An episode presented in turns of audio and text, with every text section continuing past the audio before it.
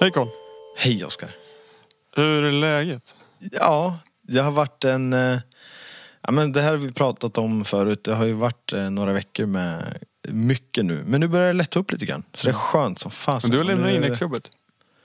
Ja. Det är fan mäktigt. Eller i och för sig, jag har presenterat exjobbet. Jag har inte lämnat in slutversionen av rapporten. Ja, Det är lite små ändringar jag ska göra. Det är väl eh, typ klart. Det är typ klart. Ja. Och, och näst, om någon vecka här ska jag presentera för företaget där jag har gjort exjobbet. Då. Så att, eh, ja, nu är det snart färdigt. Och sen har jag ju varit på äventyr nu. Men jag, jag ska berätta om det snart. Men jag, bara, hur, hur mår du? Jag är ledig. Jag är hemma i Stockholm också. Det är jätteskönt. Jag har jobbat massa dagar här nu. Jag, har varit, jag började i Kårböle. Vi vill eller jag vill införa ett segment som vi kallar Vart är Oscar? Vart Du är ju överallt och ingenstans. Du är ju, ja, vart är du? Vart har du varit? Nu- du åker ju runt som... Nu är jag hemma hos min pappa i Sollentuna. Men jag, först så var jag i Kårböle och jobbade. Det ligger typ eh, innanför Ljusdal, alltså typ eh, Hudik och inåt. Och sen var jag i Kalvträsk. Typ utanför Bastuträsk kanske man kan säga. Eller, alltså, Som, som att man ska veta Ja, men- Bastuträsk är. Ja, men de var tågstation och grejer. Hade en femvägskorsning förut. Jag vet inte om den finns kvar. Eh, men alltså, är det är Skellefteå, typ, Ja, typ? det är typ en timme ifrån. Ehm, och sen, Men man har ändå börjat få lite koll när man bott i Norrland där uppe i Umeå ett tag. mm, och sen eh, så åker jag till eh, Abborrträsk på onsdag tror jag. Typ utanför Arvidsjaur. Men Kalvträsk Du- var fett för de, där finns det något Kalvträskskidan som hittades på 20-talet. Som de har beräknat att den ska vara typ 5000 år gammal, lite drygt. Den ligger på Jävlar. skidmuseet i Umeå. Det var... Ja, I övrigt det så bor det 32 människor i Kalvträsk. Och de har varit Årets by 2015. Ingen aning kriterierna för Årets by. En av gubbarna där hävdade att det var Skellefteå som har sagt det. Och så vart de det. Alltså, jag... det- Ja, En kalvträsk alltså. Ja. You gotta fight for your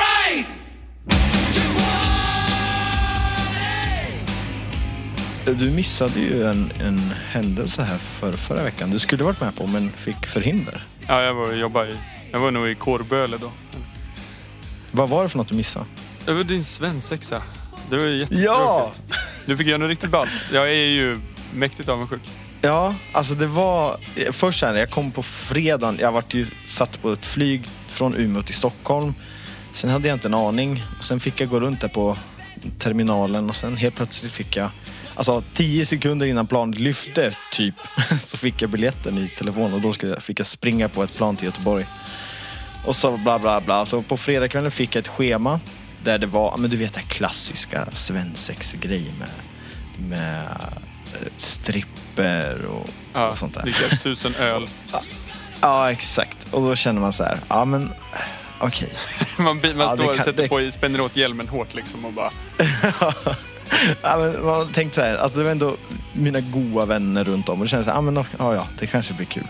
Men sen så var det ju inte något av det jag skulle göra. Eller ja, fredagen var det ju riktig fest sådär då. Men sen på lördagen så åkte vi, eller först så åkte vi, jag ska inte säga i podden för lite hemligt här. Jag ska inte säga det första vi gjorde.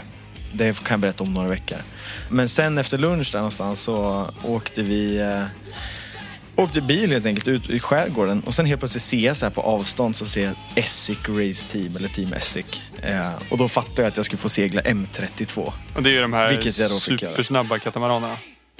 Ja, alltså det var... Hur, hur, Alltså jag hur fort- skrek rakt ut i bilen för jag var så taggad. Ja. Vi var uppe i 27 knop. Det är helt sjukt fort med segelbåt. Det, alltså det var, det var så extremt ballt. Och jag fick till och med styra. Alltså vi var ute i flera timmar. Och vi var ju rätt många men vi körde tre... Vi seglade då med Niklas Dyr... Nej vad säger jag? Eh, jo, Niklas Dyring heter han va? Ja, Eh, som har varit med i OS och sådär. va? Han är ganska duktig. Och, ja, och så, så var det Johan eh, Bäckström. Det var de två som var med på, Ja. på, från Team då. Och de är ju så jävla, jävla duktiga. Ja. Och så hade vi med, då var vi tre pers på båten i, åt gången då. Jag tror det var fyra någon gång. Och då fick man ju vara med och alla fick ett uppdrag då. Någon hade han ansvar för storskotet och någon hade liksom vinschen och så vidare och så vidare. Mm. Så det var ju så jävla, man fick ju jobba alltså. Man fick slita som fan, vrålbakis liksom. man blir, svett, man blir fotsvettig i pannan. och så, det gick så in i Norden. Och sen så, ja, i slutet då, sista ja, 45 minuterna, så fick jag vara med och styra. Då satt jag och Niklas Dyring där och han tipsade väl lite och sådär. Alltså det är ju så jävla häftigt hur små, små rörelser, alltså man känner så tydligt i en sån båt, alla, alltså minsta by. Den I våran 10 tons båt, då reagerar man inte ens. Nej. Men i den där så, alltså, nej, det är det mäktigaste segelmässigt jag varit med om. Ja. Och sen katamaraner, det är just att det inte, när det kommer en vindby så, så lutar det inte, det bara axar. Det går snabbare. Ja, det är helt och så bygger sjukt, man, alltså. man bygger liksom fartvind, så seglar man på den där snabbare vinden. Det tar liksom inte slut. Det är, ja, det är riktigt häftigt. Och sen så fick vi i alla fall åka ribbåt också med eh, Eh, vad hette de då? Rib Aventur tror jag de heter. Rib Aventur eh, var det som var med där. då, och då fick vi åka ribbåt en liten barrunda eh, helt enkelt bland eh, öarna där i Göteborgs skärgård. Och sen så hade de hyrt ett hus grabbarna då på Björkö. Oj. Så var vi där och badade badtunna och drack öl. Så du har varit på Sveriges framsida nu Carl. Ja, verkligen. Var det något verkligen. att ha då? Ja, alltså herregud, det är klart det är. Sen så är det, först, alltså man, jag får så här, när jag är på östkusten då tycker jag att östkusten är bäst. När jag är på västkusten kusten, så tycker jag att västkusten är bäst. Det är, liksom, det är så extremt svårt att jämföra de två. Jag är ändå vättern, liksom. jag är rätt så neutral i frågan öst och väst. Och jag har ändå svårt att välja. Alltså det är fördelar och nackdelar med båda. Det tycker jag vi ska utvärdera någon gång, på riktigt. Bestämma öst mot västkust. Ja, vi- vill vi att ni lyssnare kanske också ska vara med och tycka till. Och äh, få fram era argument varför det ena är bättre än det andra. Men du Carl, nu, nu kör vi igång det här avsnittet. Det gör vi.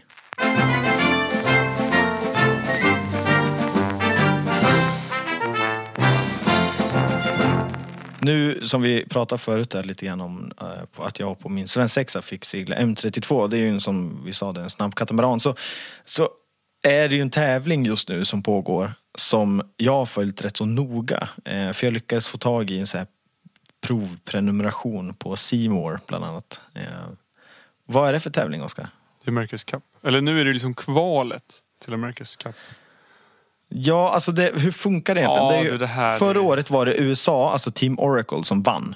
Ja. Och därför är de Försvarare. som de sitter på, på pokalen så att säga. The old mug. Och, ja, och nu är det då tävlingar och först kval och nu är ju då Artemis Sverige i utmanarfinalen. Och den som vinner den här utmanarfinalen får sen möta Oracle, USA, liksom i America's riktiga Cup. America's Cup. Ja. Ja. Det finns ju något som heter Och- Louis Vuitton Challenge Cup Tour. ja, men det är nog det här då. Det är, det är nog det här, precis. Det är Ja. lurigt.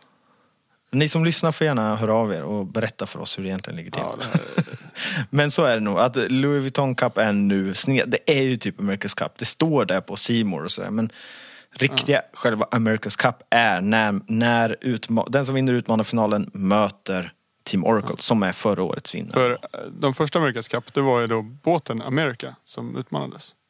Så det har ingenting Ja. med eh, liksom att USA, utan det är en båt som hette America. Det visste jag inte. Nej. Det hade jag inte aning om.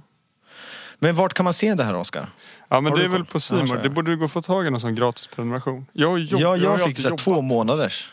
Ja. Två månaders eh, prenumeration fick jag tag i och det var väldigt rimligt att ta i. Sen så sänder de också på TV4 Sport. Mm. Så har man TV4 Sport behöver man inte fixa någon prenumeration. Det är synd Då löser det sig. det är någon som laddar upp eh, lite klipp i efterhand på Youtube också. Men det, det går Mm. liksom inte att se. Bara helt gratis, enkelt. Förra Mm. upplagan så, l- så livesände de på Youtube. Det gillade jag verkligen. Men du, sen är det ju ett så här som jag satt med min eh, svärfar eh, och kollade bland annat och hans far. Eh, och det är ju eh, intressant det här med att vi har ju en svensk båt som heter Artemis.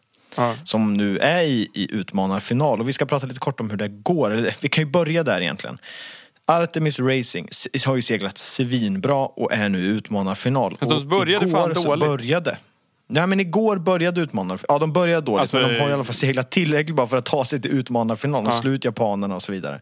Och nu möter de Nya Zeeland i utmanarfinal. Då är det bäst av nio race. Ja. De har seglat Eh, och tre. igår gick tre av dem. Ja. Ja. Och första racet, eller vi vann alla starter. Och starterna, Igår. man har ju pratat om att starterna är oerhört viktiga. För då, är Mm. man, man, då seglar med ett halvvindsben, alltså man har vinden rakt från sidan, 90 grader. Och sen faller man av och så blir det en undanvind ner.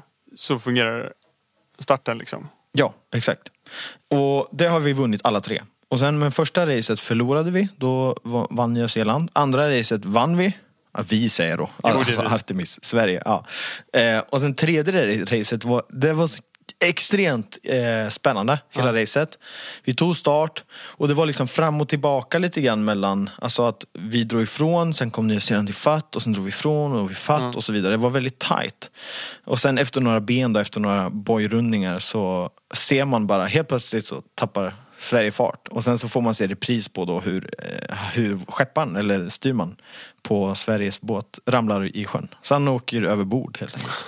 Jag vet du, jag var på kalas igår och då var det ena polaren som kom väldigt sent.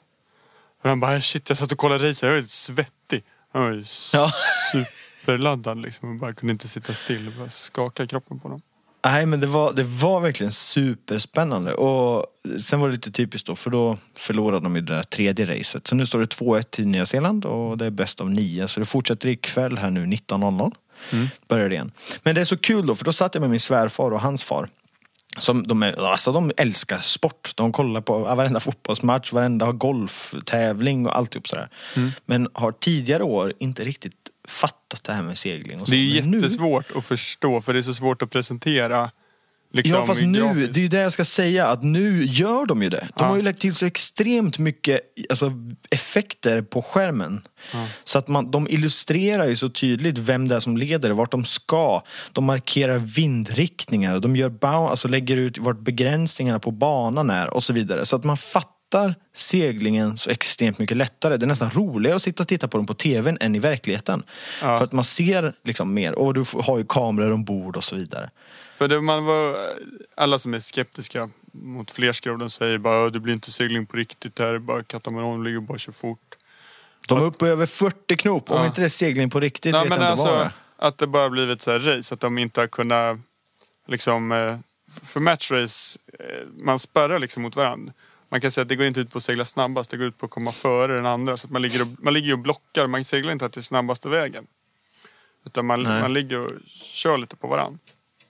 Och så har det blivit ganska mycket här. Att, de, alltså att det verkligen blivit bra matchrace också. Och Mm. oerhört just att man byter ledare väldigt, väldigt mycket. Det, är, brukar, det händer väldigt sällan bland, vad heter det, enskrovsbåtarna. Då låg de bara och körde på liksom. Och så låg man före så låg man Jag före. måste bara fråga, vad är det som smäller i bakgrunden? De ska... Eh, det är nog en granne som spikar lite. Det, det får vara så, tror jag. Så länge inte vi, vi störs av det. Nej men jag förstår vad du menar om vi fortsätter. Att det, eh, det är lite mer lite brottning fast i segling. förstår du vad jag menar? Då? Ja, men precis. Man, nu jävlar han spikar på. Ja, men precis. Man ligger och blockar varandra och så tar lite vind och sen kanske man seglar lite långsamt så den andra båten får väja väldigt mycket runt omkring en och sådär. Så man jävlas lite med varandra. Mm. Men du, det är ju som vi sa då, en svensk båt. Men det är bara tre svenskar på båten. Vad Ja. tycker du om det? tycker det är bra ändå att det är tre.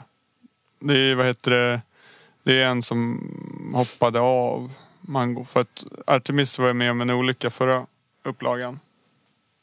Då... Eh, Han gick bort va? Vad sa du? Var det en som dog va? Ja, eh, Bart kallas han. Han, Hur eh, eh, dog han? han fastnade under båten. S- eh, Fruktansvärt tragiskt. Det var i San Francisco. De välte. Så efter det sa då Mango kallas han. Jag tror han är med som expertkommentator. Han sa nej, jag, det, här, det är inte värt det här, den här risken liksom.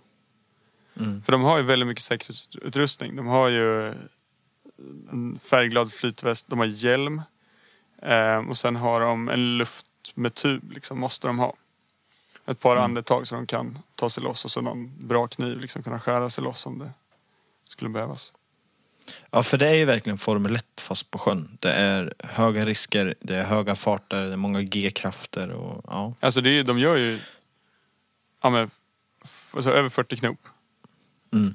Det är liksom, det är, Ja, en bra bit över till och med. Ja, alltså de gör ju över 70 km i timmen säkert. Och det är inte så här, sitter de fast? Nej. Alltså, man vet i... Alltså det går riktigt jäkla fort. Och att det inte är så mycket säkerhet ändå egentligen. De har en flytväst och en hjälm. Sen Och sen är, ramlar de, alltså det är också att de här kölarna är ju som knivar i vattnet. ja, alltså Foilers. foils. eh, Eller, eller, Ja. Ja. Ja, Ja, men vi har tre svenskar. var- Men du är ju god vän med Hanna Thorlén. Och det är ju hennes kusin som Ja, är Kalle Thorlén. Kalle bland ja, annat. mannen med näsan och leendet.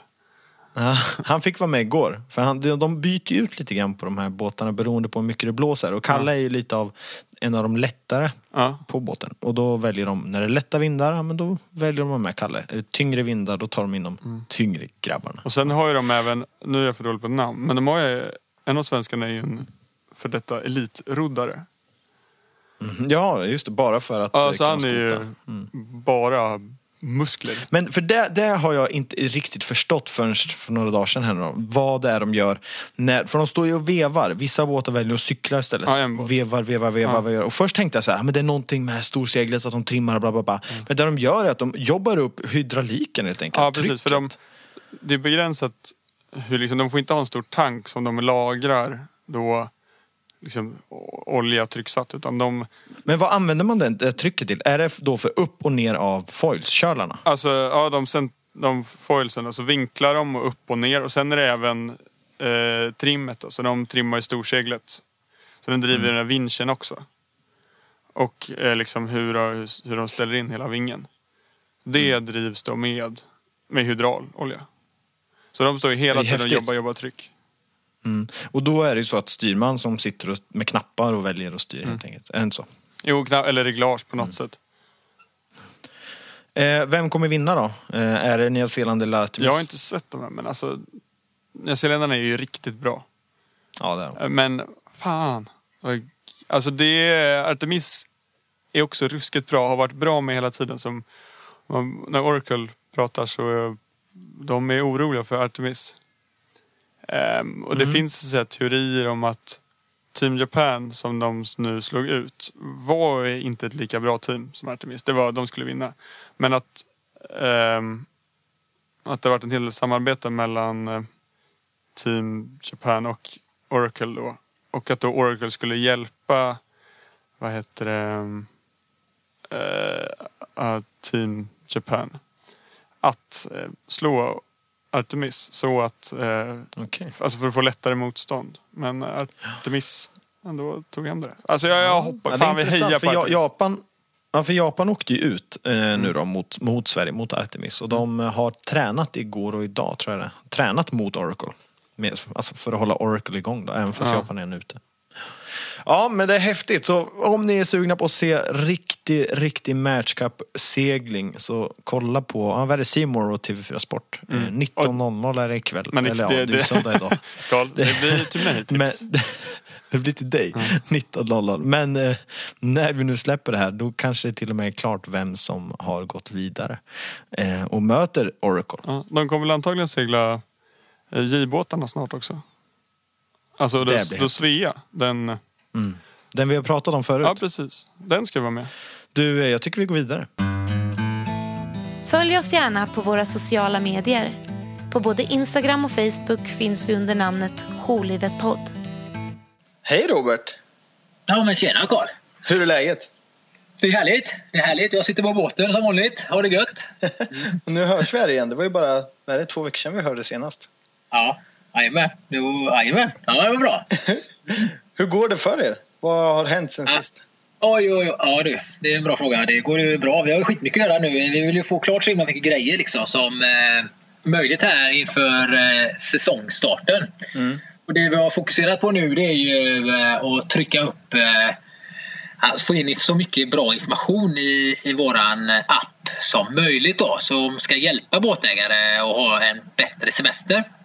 Och nu har vi fått in Ja, vi har fått in 600 evenemang som ligger utsmetade på eh, hamnarna i appen. Så nu kan man liksom, eh, du vet, eh, välja sitt område där man är ute och seglar och så kanske man ser en 20 hamnar där va. På fredag. Och så ser man att i tre av dem så är det något på gång. Och då kan man gå in och kika på dem. Ja, okej. Coolt. Eh, Då händer det någonting kanske i mitt fall då på Bohus Björke och Klippan och, och, och Vrångö va. Ja, just Och då kan jag gå in och titta där. Och då kanske det är en regatta där och en, en quizkväll där och så är det en, ett band som spelar någon annanstans. Och, så kan jag, eh, och det här har vi lagt in 600 sådana event som ligger överallt. Fan, bra, bra grej, skönt. Då, då vet vi att vi har nytt och fräscht eh, innehåll när vi kommer in på appen helt enkelt. Ja, det är riktigt. Det kommer det finnas. Mm, absolut. Men eh, vi har ju en liten, vad ska, vad ska man kalla vårt samarbete här nu då? En, eh, Nej, vi har har en ju- nyhet helt enkelt. Ja, det har vi. För att vi vill ju båda... Ja, det, att vi har ett samarbete är ju för att vi båda vill göra båtlivet bättre.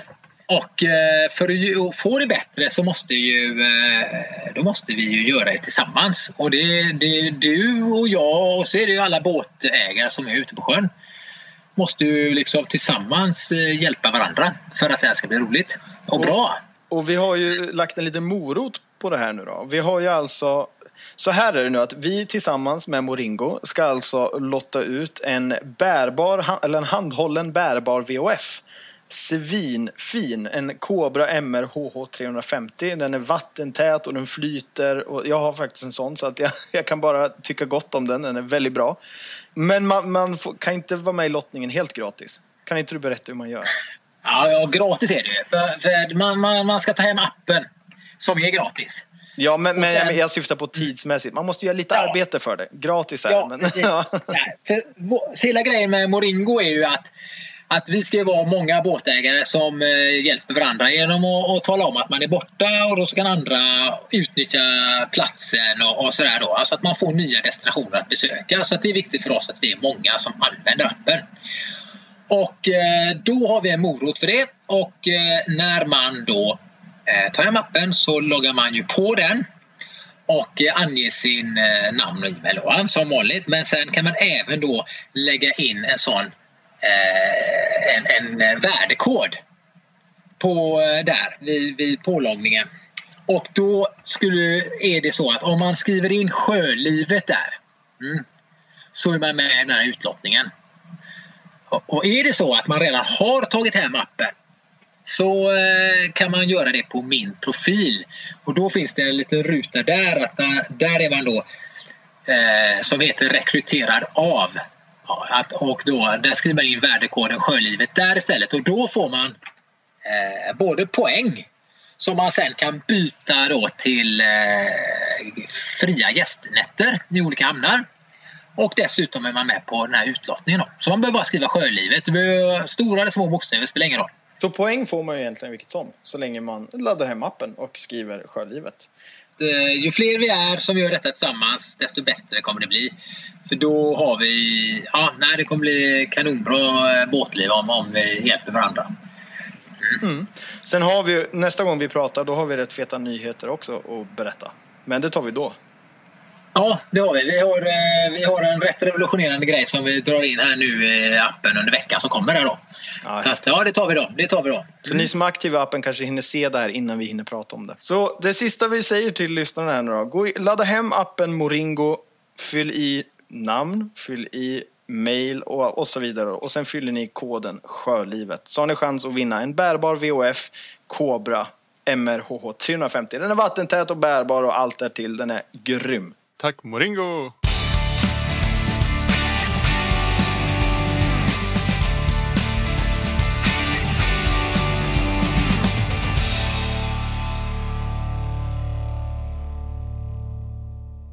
Du Oskar, hur, eh, hur mycket kan du om fiske? Alldeles för lite, egentligen. Vi har ju inte... Det är ett ämne vi heller inte har berört i podden. Kanske lite beroende på vår okunskap. Det är jättegott att äta fisk. Jag metade mycket när jag var grabb. Men det var ju liksom med en björkpinne med ett snöre knutet liksom ute i ändan. Mm. Inge materialsportare. Sen har man lagt lite nät och fått simper bara. Ja, för jag känner det med. Jag är eh, ext- alltså, extremt okunnig ska jag nog inte säga, men jag är okunnig. Jag har fiskat mycket när man var grabb också och var ute med, med far och mor. Och då var det, mycket abborre, mycket gädda och lite sånt där. Man, alltså man har ett, en jigg och ett kastspö. det är typ det. Och lite meta och sådär. Men, men jag är inte så kunnig. Och eh, jag var ju och snackade med Linus Sjölin. En kille som, han har pluggat sjösport. Jag visste inte ens att man kunde plugga det, men det, tydligen så kan man det. Och eh, han är alltså en entusiast av, med råge helt enkelt. Han är ute, idag jobbar han inte eh, med att fiska. Även om han har jobbat som fiskeguide och sånt där tidigare då. Men eh, han är ändå ute och seglar minst en dag i veckan. Eh, eller om inte två. Seglar. Så han eh, eh, fiskar. Fiskar. Sa jag seglar? Ja. Ja, kroppen. Fiskar. Ja, exakt. Nej, men han är ute och fiskar ofta, ofta, ofta. Och han kan väldigt mycket. Och vi pratar om rätt coola grejer. Bland annat en extremt stor öring. Men vi lyssnar istället. Är du intresserad av att samarbeta med Sjölivet? Gå in på vår hemsida sjölivet.se och läs mer. Hej Linus! Tja! Vem, eh, vem är du? Ja, vem är jag? Eh, Linus Sjölin heter jag. Eh, från Motala. Eh, fiskekille kan man väl säga. Ja. Eh, det jag gör. Inne i ryggmärgen. Ja, verkligen. Alltså, från det att jag kunde gå och ta mig en båt ungefär. Mm. Så sen dess har jag fiskat på något sätt. På något sätt. Ja. Och det var ju det vi tänkte snacka lite om. Fiske. Vi, vart är vi för det första? Vi sitter i, sitter i en båt eh, som står på land i en hamn i Motala. Ja. i Tegelviken och man hör lite bilar åka förbi och folk tvättar sina båtar och gör dem redo för sjösättning. Är din båt i sjön än? Eh, nej, alltså jag har ju en båt som står på land hela tiden. Som jag kan välja själv om jag vill lägga i vilken sjö jag vill lägga i den i och sådär. Den står ju här i Motala. Eh, och sen har jag en uppe i sommarstugan eh, som inte går att lägga i just nu för det är för lågt vatten. Så lägger jag i den så ligger den på land i vilket Och fall. sommarstugan är i norra delen av Ja, uppe vid Askersund kan man säga. Eh, Där har jag varit när jag var yngre. Jag är ju god Mm. vän med din lillebror också bland annat. Japp, stämmer, stämmer. Nej men den vi har uppe i norra skärgården i Vättern. Har vi en båt som är i ett båthus. Men det är för lågt vatten så tyvärr kan jag inte fiska med den heller just nu. Och så en segelbåt som också ligger på land. så allt är på land Som du nu. köpt nyligen. Ja, eh, den köpte jag, eller jag och tjejen köpte den här i augusti 2016. Så att den är väldigt ny. Nu när du kom hit här, det första du kommenterade var att det är mycket fisk här inne i viken. Mm.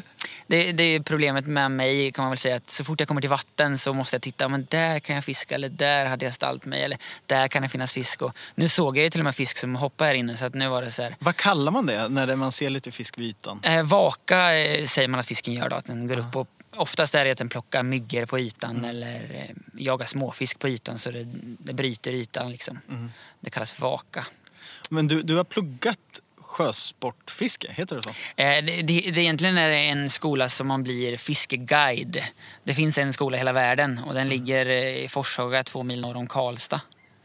Eh, Och där gick jag i skolan i två år för att lära mig att bli fiskeguide. Och då fick du även en klass 8, förstår jag det som? Eller? Ja, fartygsbefäl klass 8 ja. Ja. Mm, stämmer. Jag, jag får köra på sjön med folk i båten. Ja. Ja, ja. precis. Okej, en vanlig fiskedag för dig. När du liksom, vad fiskar du med? Hur? Eh, Det där har varit jättevarierande. Alltså, om jag får välja själv nu så är mitt, eh, min pension flugfiske. Eh, Men det har varit gädda i kanske fyra år. Då har jag verkligen grottat in mig och fiskat gädda. Med både flugspö och med vanlig trolling och med, med allting. Jerkfiske och eh, allt sånt. Sen har det varit perioder med mycket abborre och sen har det varit... Jag har testat det mesta kan man säga. Det jag inte har testat är väl fluga efter lax och eh, sådana saker. Trolling efter lax gör jag mycket nu. Och nu när jag flyttade till Göteborg, jag bor i Göteborg nu sedan ett år tillbaka ungefär. Eh, så är det havsöring med fluga. Och fluga är det som, som jag brinner mest för just nu. Ja, det. Okej, men om vi backar lite då. Och sen tänker du på mig nu. Som eh, inte är eh, erfaren överhuvudtaget egentligen i, i fiskevärlden. Jag fiskar mycket abborre och gädda men det är ju på skoj och det är med jigg och med spinnare. Det är ungefär så långt min, min kunskap sträcker sig. Ha, har du några sådana här liksom basic tips för sådana som mig? Vanliga svenska dödliga Ja, men jag, jag tror att det är viktigt, alltså det viktigaste om man ska börja fiska och tycka att det är kul. Eh, för jag vet att det är många som pratar om jag vill åka ut och fiska men jag får aldrig fisk. Det, det är så med fisket tyvärr. Eh, en bra sommardag, fiska abborre, det är absolut det som jag skulle rekommendera. För att abborren är väldigt huggvillig, speciellt när det är varmt i vattnet och så. Och det är väldigt mycket roligare att få fisk. Då kommer man vilja åka tillbaka och fiska igen. Eh, men som du säger, jigg, spinnare, metspö med en vanligt flöte. Det är liksom bland mina bästa. Sitta där en sommarkväll och bara ha, det behöver inte knappt nappa. Bara det är lite varmt och skönt. Och mm. Så att jag tror att det, det viktiga är bara liksom att njuta av det som är runt omkring också. Inte bara fokusera på att få fisk. Utan se att man är ute i naturen och rör på sig. Och, och mycket det här med att kunna njuta av allt. Och inte bara fisken. Men, men sen är det ju självklart mycket roligare att få fisk. Så är det. När man sitter och metar, hur tyst behöver man vara egentligen för att skrämma fisken som man säger? Sitter du på land så kan du prata hur högt du vill. Alltså, ljudvågorna går inte ner i vattnet på det här sättet som... Alltså, man kan i princip skrika, det är inte så farligt. Men man ska ju inte hålla på och vifta med armar och så. här. Fisken ser ju dig långt före du ser den. Ja. Så man ska ju försöka att kanske vara lite, inte smyga, men inte vifta och hålla på och hoppa omkring. Sitta still och... Är du en båt däremot så har du ju... Botten ligger liksom under vattnet så där kanske man inte ska hålla på och klampa omkring i båten jättemycket. Men eh, självklart så måste man ju kunna röra sig och man behöver inte smyga eller så utan ja, normalt. Hur är det egentligen? Eller vad är det som gäller? Man pratar ju ibland sådär om eh, att man ska fiska på morgonen Mm. eller på kvällen vid solnedgång eller uppgång. Eller, eller är det mitt på dagen? När är det bäst? Beror det på fisken eller vad? Ja, det, alltså, det är väldigt... Många fiskar är väldigt väderstyrda. Alltså eh, högtryck, lågtryck, man får mer fisk i vissa. Och, och jag kan inte säga att just den fisken nappar bättre då eller den nappar sämre då. Men det jag har märkt under åren är ju till exempel att folk säger att den nappar bra vid regn. Det tycker inte jag, utan jag tycker att efter regn nappar det jättebra. Abborre pratar vi om nu. Ja. Eh, och eh, det är mycket för att högtryck gör att fiskarna har en luftblåsa som gör att de håller sig flytande så de inte sjunker om de står still. Eh, och den luftblåsan kan de reglera men med väldigt lång tid. Så kommer det ett högtryck som kommer in ganska snabbt då sväller deras luftblåsa och trycker mot halsen så de kan inte svälja fisk, betesfisk då. Så då. Och efter det här högtrycket släpper så har de inte ätit på ett tag så då blir de hungriga och, och känner att de vill jaga. Så, så jag har märkt att efter regn tycker jag att det har varit bättre fiske. Eh, sen är det ju också det här med sol. Eh, kan vara jättebra. Eh, För att det värmer upp eh, ytan, speciellt nu på våren när det liksom är lite kallt i vattnet och så värmer det upp ytvattnet. Så då, då går vi gärna fisken upp och jagar lite ytligare vilket är lättare att, att få en fisk då. Men problemet är också det att fisken är mycket skyggare för den vet att den syns tydligare från rovfåglar eller eh, någon annan som vill komma och ta dem. Liksom. Så då, då är de Eller du? Ja, precis. Eller jag då. Så, så, eh, då är de lite skyggare. Så man, då får man vara extra försiktig när det är soligt och, och vindstilla.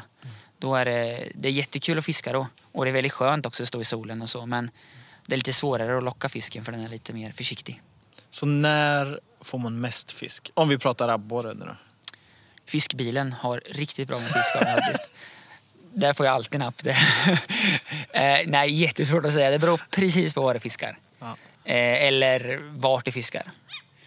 Eh, jättesvårt att säga, men jag föredrar ju att fiska. Många åker ut och fiskar när det är fint väder för att det är skönt att stå i och då får man ju mer fisk. Men jag som åker ut i alla väder tycker att det är bäst. Blåser lite grann, lite mulet. Helst inte regna för min skull, men det gör ingenting om det regnar lite grann. Eh, då tycker jag att jag får mest fisk. Då är fisken också inte lika skygg så den kommer närmare dig och då har, då har du lättare att få den. Istället för att bara kasta väldigt långt eller ha liksom lång lina på metspöet eller så. så det, jag skulle nog rekommendera lite mulet och lite blåst så det blir lite vågor på sjön. Härligt det låter ändå. Ja, det är det. Jag blir sugen nu faktiskt. Vart i Sverige är eh, den bästa fisken? Eller vart gillar du att fiska mest? Nu, nu är jag, jag är faktiskt ganska förtjust i just västkusten just nu. Eh, jag har ju fiskat väldigt mycket här i Motala, Vättern. Jag har trollat mycket lax och röding på Vättern och eh, även norra skärgården här uppe. Abborrgädda och så. Så nu är det ju också lite, det är nytt för mig. Jag måste lära mig och, eh, och sådär. Vilket jag tycker är väldigt kul för jag älskar att lära mig nya saker.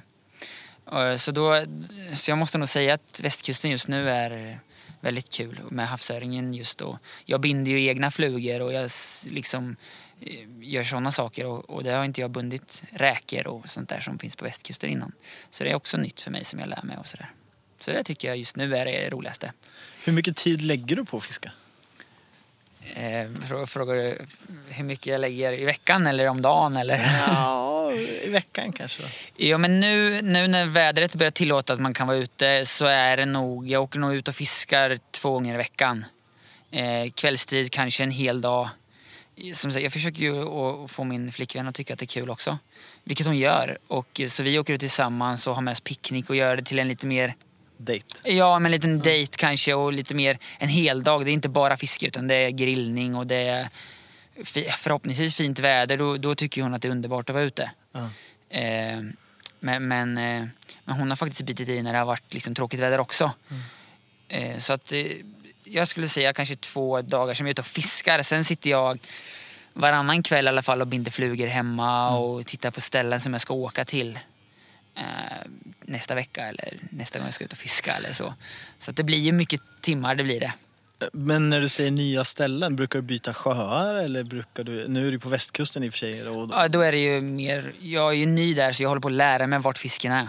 Fiskar du från land då? Eller har du en båt där? Nej, vi kör ju från land. Eh, Nu är det ju tidig vår så är det inne i grunda Sandvika kan man säga. Så då har man speciella vadare på sig som är liksom vattentäta upp till armhålan ungefär. Ja. Så går man. Och då flugfiskar jag och så går man i de där vikarna och letar efter fisk. Men okej, om vi säger så här då. Jag, jag är sprillans ny på det här. Mm. Men jag är sugen på att lära mig att börja fiska. Vad, vad ska jag köpa? Räcker det med sån här Biltema fiskespön? Eller vad, vad, vad ska jag ha helt enkelt? Ja, alltså det, det är klart att det räcker. Grejen är ju den att det kanske räcker en sommar. För sen glömmer man och, och speciellt, om- om- säger vi sjöar, mest folk fiskar i en sjö, abborreda.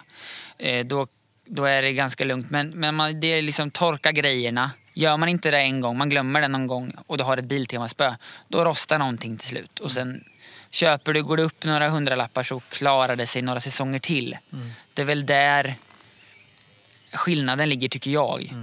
Eh, och även med det här att du kan säkert dra jättemånga abborrar på ett Biltema-spö. Medans köper du ett dyrare spö så kan du få en, några stora abborrar.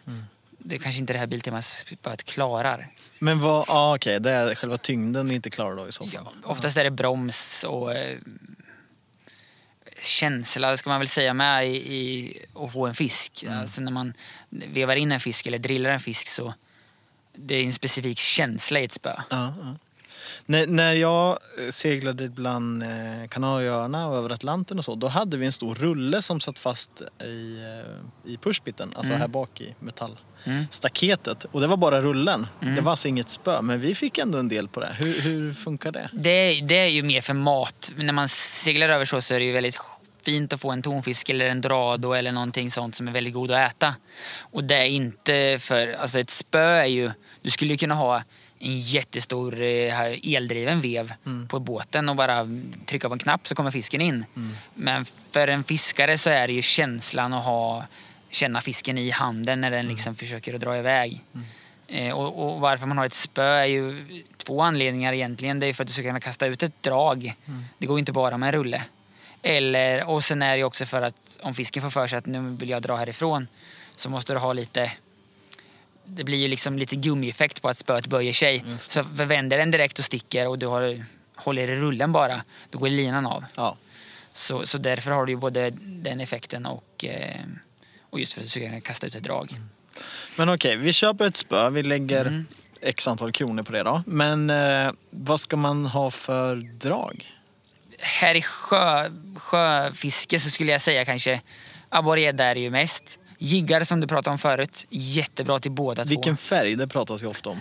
Ja, det är, jag vet inte. Det är jätteolika vilken sjö du fiskar i. Eller, jag gillar grön. Jag gillar olivgrön, lite mörkare grön till abborren. Jag tycker den har varit bäst i Vättern. Sen finns det en, en färg som heter papegojfärg. Där har du både grönt, rött, lite gult. Eh, till gäddan och lite större drag. Kanske en wobbler eller liksom. Eh, så tycker jag att de färgerna har funkat bra i de flesta sjöar jag har varit och fiskat i och så. Men färger, jag, det jag säger alltid när jag åker ut och fiskar med folk som inte kanske är så vana. Det viktigaste det är att du ska tro på grejerna du kastar i vattnet. Tar du upp ett rostigt drag som säger här får jag inte fisk på.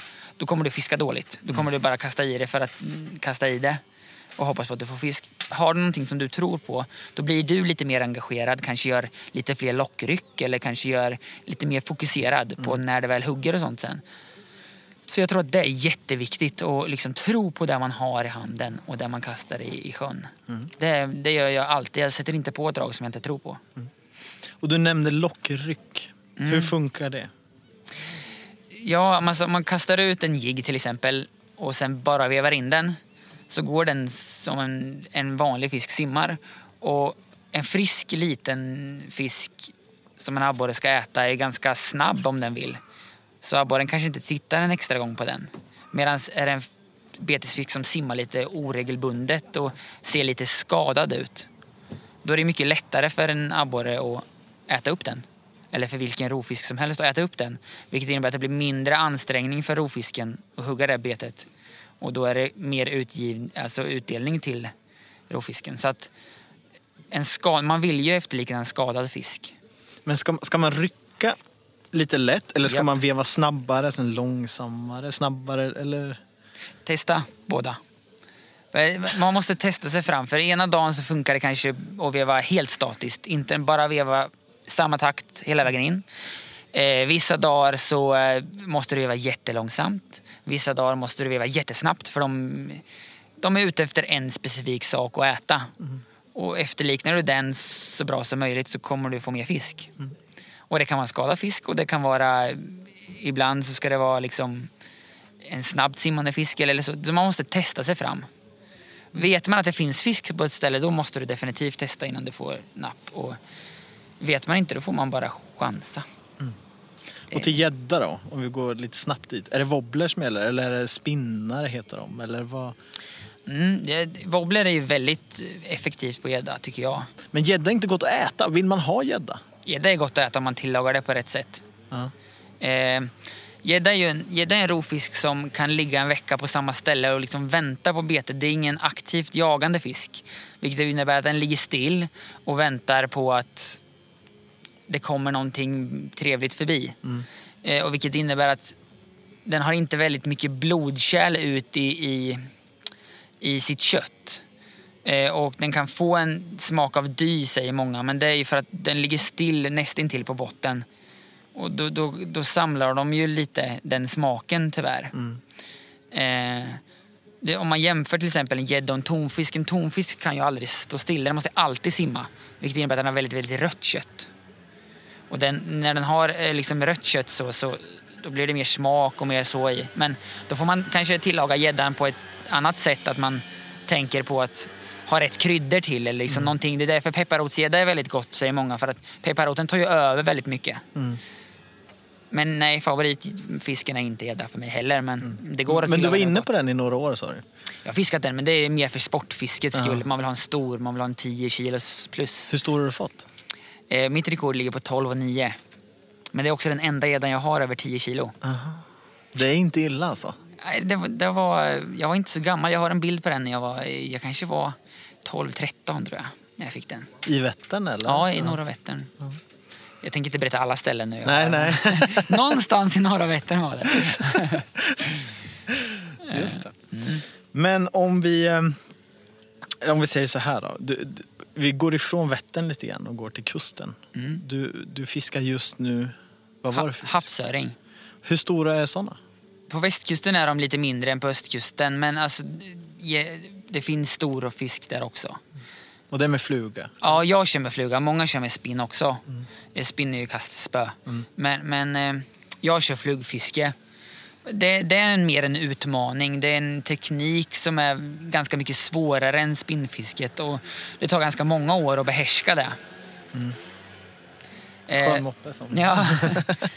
eh, nej men så det tar lite längre tid och det- jag gillar en utmaning när det kommer till fiske. Så det är mer en utmaning för mig. Eh, och, och flugfisket är ju, du- det efterliknar ju en liten räka som kanske bara är två centimeter lång och väger några gram. Ja. Så, så då måste du ha en annan teknik för att kasta ut det långt och så. Så det, havsöring, havsöring är det jag har fastnat för nu som jag tycker är mitt bästa. Så idag hade jag velat åka ut och fiska lax. Finns det mycket lax i Vättern? Mm, de planterar ju in 20 000 lax varje år.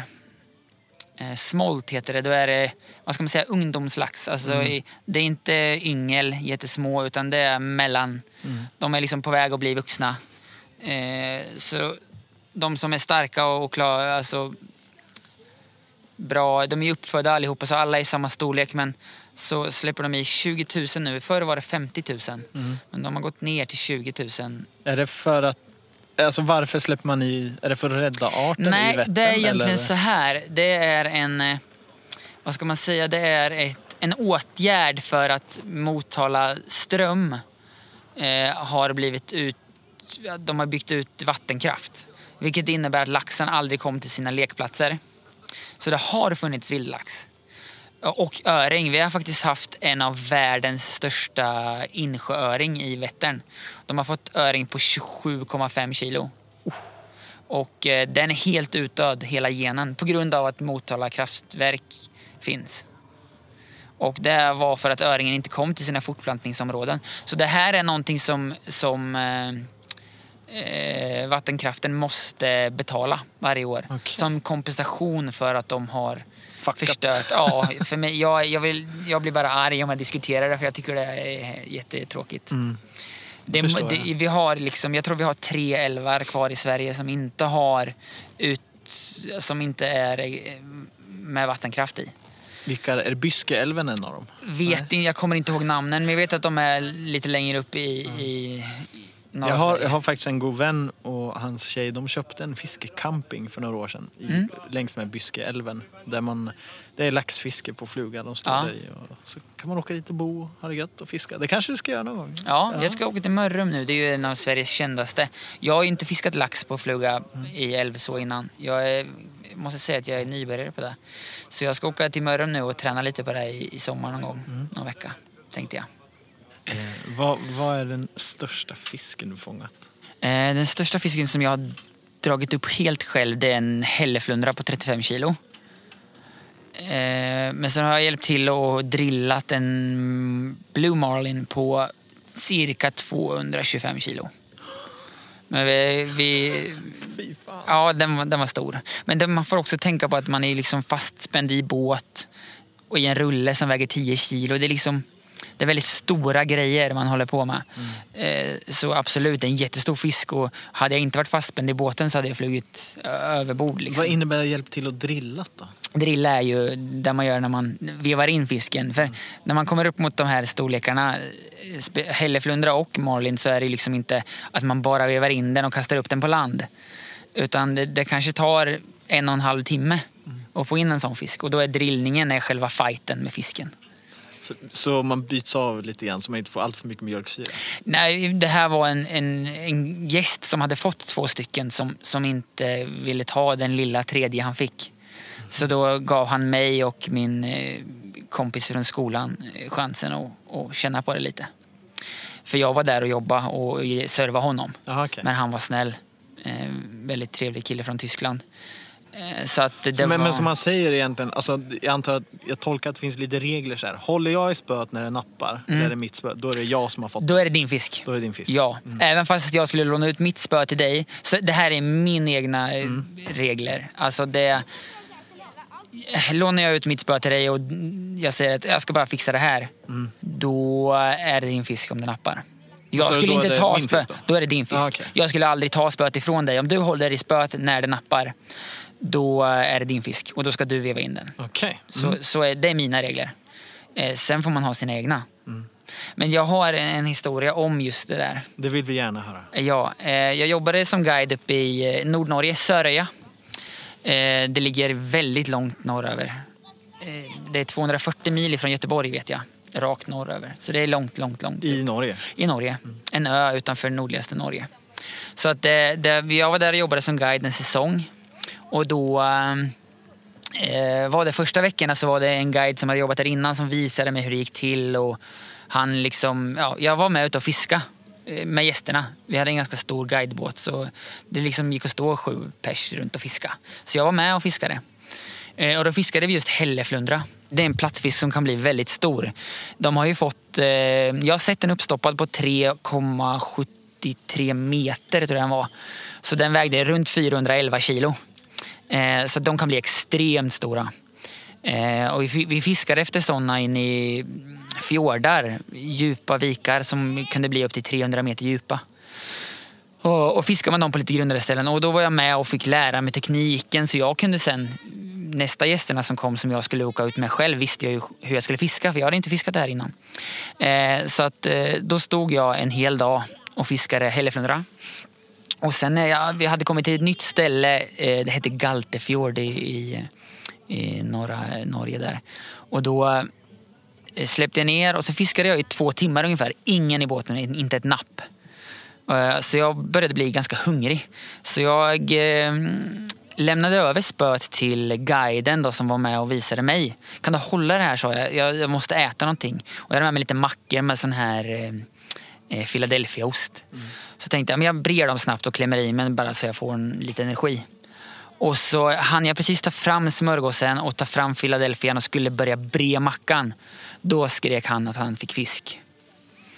Mm, och då sa jag, okej, ja men vad är kul för honom? För då, det är, min regel är alltid samma. Det är liksom hans fisk. Även fast jag har stått och fiskat med det här i två och en halv timme så, så är det hans fisk.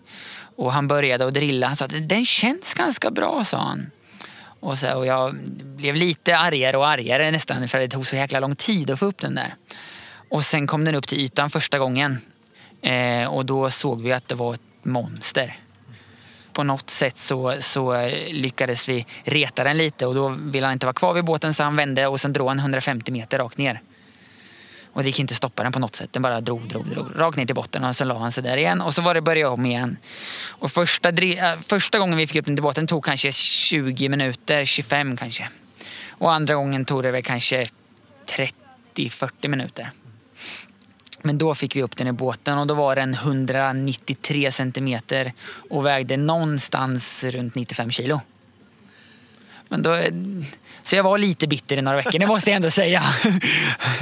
Jag vet inte om jag riktigt har släppt det där än, men eh, det var ju hans personliga mm, bästa fisk. Och, ja, det var häftigt att få se den, alltså vara med i båten och eh, ta kort och liksom sådana grejer. Men självklart hade jag ju velat, jag är fiskare, jag vill ju drilla den själv.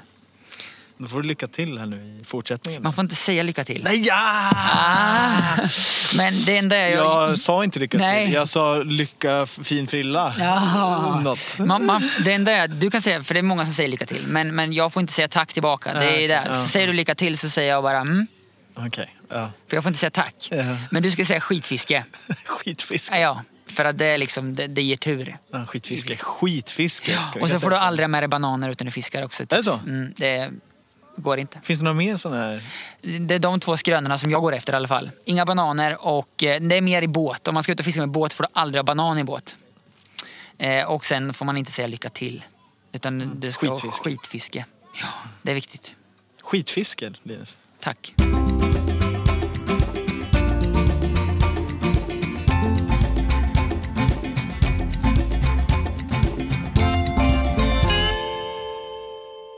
Karl, du har väl sjösatt nu?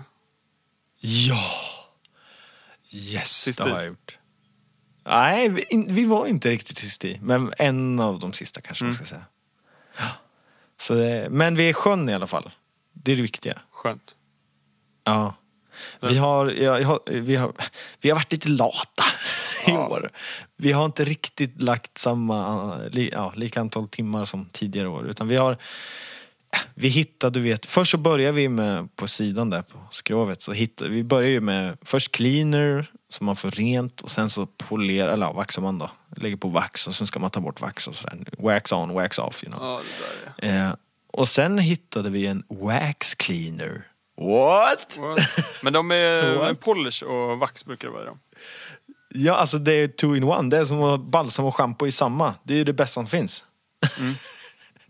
så att vi sparade några timmar på det. Så vi körde hela sidorna då. Och det var egentligen så långt vi, vi gjorde innan vi sjösatte. Så vi har inte rört, eller hade inte rört ska jag säga, eh, hela överdelen innan vi sjösatte.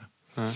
Eh, men så nu har vi varit i sjön sen i förrgår. Jag var där senast idag och höll på lite grann och fixa och trixa. Eh, så nu börjar det likna något. Vi hade förra sommaren så körde vi med en, en gammal, eh, ett gammalt storsegel. Eh, bara för att vi, det var lite, det var inte lika, om du vet hur segel kan vara, det är lite hårt. Nyare segel. Mm.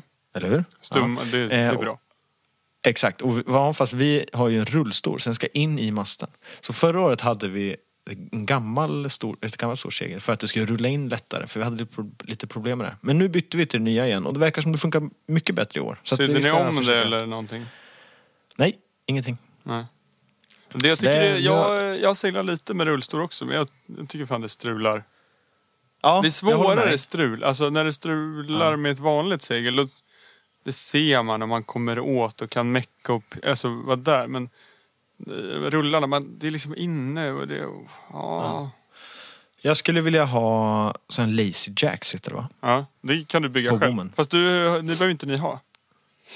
Nej, vi behöver inte ha det eftersom vi har rull. Men på en, en framtida båt kanske. Så skulle man kanske skippa, skippa rullen. Även om det är skönt och det är rätt så lyxigt. Vi använder inte storen, eller jag vet, jag gör väl det, men mor och far använder inte storen så jätteofta. För vi har en extremt stor gena, så man ligger ju åtta knop på bara den. Men att det är som du säger lite meck ibland att rulla in och ut. Men då är det skönt att ha lazy jack så man bara släpper ner seglet. Det har vi på. La Morena. Mm.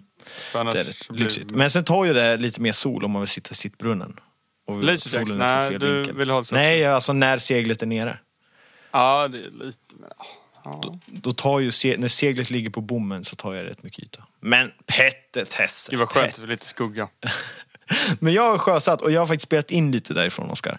Och vi hade ju bland annat den där galna skatan. Vi har ju lagt upp video på det här på våran Instagram Den och Facebook. attackerar liksom. Ja men det är helt sjukt. Det, det, det var för två, tre veckor sedan kanske. Så hade grannen, våran, han som låg på land bredvid oss då. Hade haft samma problem med den här skatan. Och Sen hade den hoppat på vår båt och rivit ner hela våran Windex. Och det här har han filmat då. Eh, och nu när vi var där, så, alltså fyra minuter innan, eller jag och pappa så, så pratade vi om det här. Bara, men den här skatan, vad sjukt. Vad, hur kan man göra? Och då, då ser vi hur vi har en skata i toppen på masten som, som hänger i våran antenn. Alltså gör allt för att slita av den. Och då tog jag upp min telefon och filmade det här. Då. Men Så det ligger på den? Instagram. Nej, den är helt böjd dock. Och jag har inte kollat om den funkar än. Nej. Så att det blir att eh, jag ska hissa upp mig själv här nu i, eller, i veckan och försöka byta, sätta dit ett nytt Windex och eh, kolla så antennen är hel och, och lite sådär. Ja. Men det är mäckigt. Men jag tycker vi lyssnar istället. Jag spelar in lite grann i alla fall. Så, nu, eh, nu är vi vid båten. Jag tänkte att du far, du var ju här för några veckor sedan. Kan inte du berätta, jag ser att du inte vill, men kan inte du berätta vad det var som hände för några veckor sedan och vad vi fick bevittna idag? Eh, på toppen av masten. Ja, för några veckor sedan var det eh, en skata här som förargades över våran vindex. och eh, var uppe i toppen och eh, gick fullständigt bananas på och lyckades faktiskt riva ner en bit för bit. Och eh, idag så fick vi också se den när den eh, gav sig på antenn, gummiantenn längst upp. Så att, eh, ja, den sitter fortfarande kvar, men eh, det, var inte bara en utan det var till och med två stycken Skator ja. gator. Ja. Ja. Men grannen hade råkat ut för lite samma sak, grannbåten. Stämmer bra. Eh, grannbåten här har varit också av med sin Windex, så att, eh, eh, det är tydligen inte ovanligt. Vad har vi gjort på båten idag då? Idag har vi gjort friborden, gjort rent och vaxat. Och eh, nu känns det i armarna. Fast jag har inte gjort så mycket, utan det är mest du som har gjort faktiskt. Ja. Men lite har jag med. Förra året var vi väldigt noggranna och polerade väldigt noga. Eh, och det är wax on, wax off och så vidare. och så vidare. Och, men i år, efter halva ena sidan av båten, så bestämde vi oss för att testa något nytt. Vad var det vi testade? Ja, vi körde clean wax. Det, var, alltså man, det både rengör och vaxar. Och, eh, vi var lite lata i slutet, så vi körde ena sidan på, med bara det. Så får vi se hur det funkar. Så nu tänker vi mer att det är ingen möbel, vi måste bara ner i sjön. Vi ska i sjön. Eh, vi har en båt som vi använder. Det är inget, eh, det är inget vardagsrumsbord. Utan det, det är någonting som ska användas. Ja, nu eh, har vi alltså gjort i ordning inför att eh, lägga i sjön. Och eh, på båten har vi förutom att vi har eh, polerat hela sidorna på båten, alltså tvättat och polerat. Så den är färdig utvändigt. Så även ovanpå båten så har vi egentligen bara plockat i ordning, flyttat. Vi har ju masten på. Då har vi gjort så att vi har tagit backstagen och flyttat fram dem helt enkelt och tejpat fast dem i, i stagen på sidorna eller vanten. Um, så nu den är extremt skitig, Tintin-båten. Ehm, på däck. Vi har ingen vindex för en kråka valde att ta bort den. Vi har en antenn som är böjd och så vidare. Men eh, just nu så ska vi precis ta och eh, egentligen få ner båten på kärran. För vi har ju under vintern haft stöttat upp kärran och nu ska vi ta bort alla stöttor och eh, göra båten fri helt enkelt. För om dryga timmen så kommer eh, han som ska hjälpa oss att sjösätta, han som kör kranen helt enkelt och traktorn. Så nu närmar det sig, vi är alldeles strax i sjön och det är ju som sagt mycket kvar att göra. Men eh, det väntar vi med till när vi är i sjön, för allt annat kan vi göra när vi väl är i. Så att vi passar på att ta den hjälpen vi kan få att få i den och sen så gör vi resten när vi väl är i vattnet. Och det tror jag ändå är, kan vara om man känner att ja, att man inte är så sugen eller man inte har tid att eh, göra för mycket och polera på däck. Eh, när den står på land så är det ett bra tillfälle att passa på nu när det kanske är bra väder ute att man faktiskt kan göra det i vattnet. Då blir det lite mer socialt, lite trevligare att eh, göra det. Kanske med kompisar, bada lite, ha det gött och bjuda på en öl eller två kanske. Samtidigt som man polerar på båten. Och den kan man lika gärna göra i sjön, tycker jag. Ja, nu, eh, nu är det söndag. Jag lovade ju att återkomma igår, nej förrgår, eh, när vi sjösatte båten. Men eh, det gjorde jag inte, så därför gör jag det nu. eh, vi sjösatte häromdagen i eh, fredags och eh, Igår var vi även nere, vi har ju som sagt bara gjort sidorna på båten och inte överdelen. Och igår så åkte vi ner och började på överdelen samt att vi satte upp alla segel. Och vi hade ju ett gammalt segel i masten eh, för att fylla ut så. Så vi bytte det till det nyare seglet som vi har, storseglet då. Som sitter i masten. Vi har alltså seglet som en, en, en, en rullstor, att det sitter i masten. Eh, och sen satte vi även upp genuan då. Det var en väldigt bra dag igår. Det var ingen vind så att det, vi passade på att eh, sätta upp dem i hamn. Så vi behövde faktiskt inte ens gå ut och lämna vår lilla trygghet i, i hamnen utan vi eh, satte upp seglen direkt där. Så pass vindstilla var det. Eh, vi hann även börja med att skrubba däck lite grann. Men eh, det kommer bli lite mer av det nu i veckan förhoppningsvis. Nu handlar det mest om att få allt på plats och vi har även bommen kvar att sätta upp. Ehm, och det ska vi försöka göra nu lite senare idag. Eh, eller imorgon helt enkelt. Nu är jag i båten och ehm, när man har sjösatt en båt så här så fokuserar man ju ofta i alla fall på utsidan och sen när man fokuserar på insidan så är det med skrov och sånt så att man ser till att det inte läcker in om man håller koll på det helt enkelt. Men sen är det mycket jobb i en båt också och jag ska ta en bild här nu. Precis som jag, samtidigt som jag pratar tar jag en bild så jag kan lägga upp och visa er sen. Så är det lite kaos, det är lite stökigt. Vi har tvättat eh, dynskydden. Ehm, och de ska på så här, så det ser lite hafsigt ut. Vi har inte satt på dem än. Och sen är det mycket såna här torrbollar. Som eh, ni hör hur det knäpper i bakgrunden. Torrbollar eh, som står lite överallt. Det står till och med en lättöl. Det har väl slinkit ner någon under arbetet. I kylen, som är hyfsat stor, så är det ändå också man ser stora svarta prickar. Och det är egentligen att det börjar att, eh, ja, beläggningar. Och det handlar ju om att under vintern så handlar det om att man eh, får ha allt sånt öppet helt enkelt. Så att det kommer in luft. Och man vill ha ett flöde av luft genom hela båten under hela vintern. Så att det ändå rör på sig lite grann. Så ingenting hinner bli ja, sunkigt och fuktigt. Utan man vill hålla det torrt och man vill hålla det lite flöde helt enkelt. Eh, vi har även kicken liggandes här inne än, fortfarande i eh, förpiken. Eh, jag tar en bild på den med. Så är det just nu. Det är mycket kvar att fixa men det är småpill och det är ett härligt pill. Så om man sätter på och dunkar lite musik samtidigt i bakgrunden då, då eh, brukar det gå väldigt, väldigt bra och man kan ha det rätt så trevligt. Jag ska sätta på dagens favoritlåt. här kan vi lyssna på när vi städar och fixar i båten.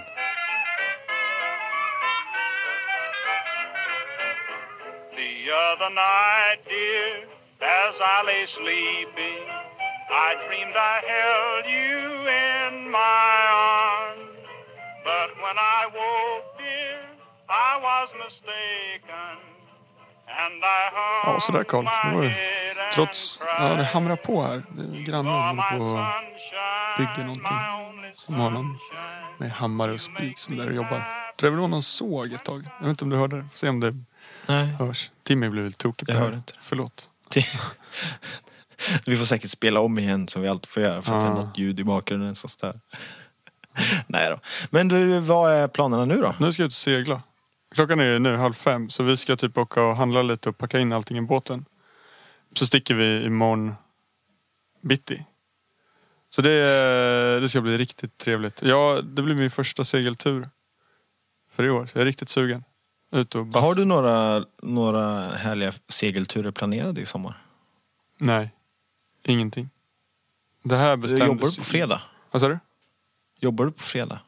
Ja, jag jobbar typ på tisdag före midsommar. Ja, typiskt. Typiskt. Typiskt. Ska du segla? typiskt, typiskt. Jag tänkte segla runt Vättern om jag lyckas få tid till det. Ja, är det då På det är fredag. Vättern Ja. runt? Ja, är exakt. Ja, det får du Så vara med Då och... drar vi igång. Du får ju där och snacka med någon i alla fall. Ja, det ska jag definitivt vara. Och sen så ska jag ju som sagt, jag, ja exakt. Och jag är så extremt laddad för vi ska ju segla söndagen efter midsommar där. Då ska vi segla från Göteborg till Visby i ett streck. Så det blir eh, ballt tror jag. Det ska bli riktigt kul. Fan väl Karl. Men du, nu måste jag börja packa så vi hinner ut. Hoppas på att Jag gör det. Jag tänkte bara. Oskar, vi, har ju, vi har ju lite diskussioner där med våra patreons nu.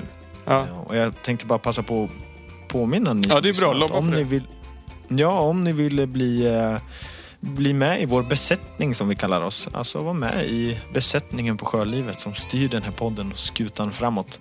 Så gå in på patreon.com jourlivet.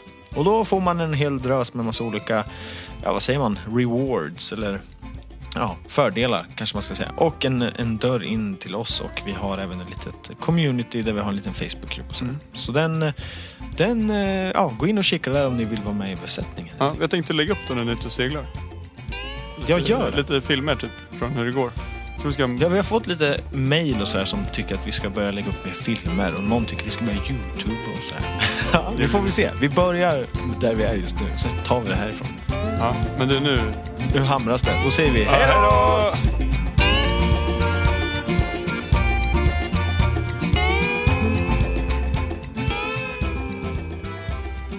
Du har lyssnat på Sjölivet med Karl Holmertz och Oskar Wahlheim. Bilder, videos och mer kring dagens avsnitt hittar du på www.sjölivet.se.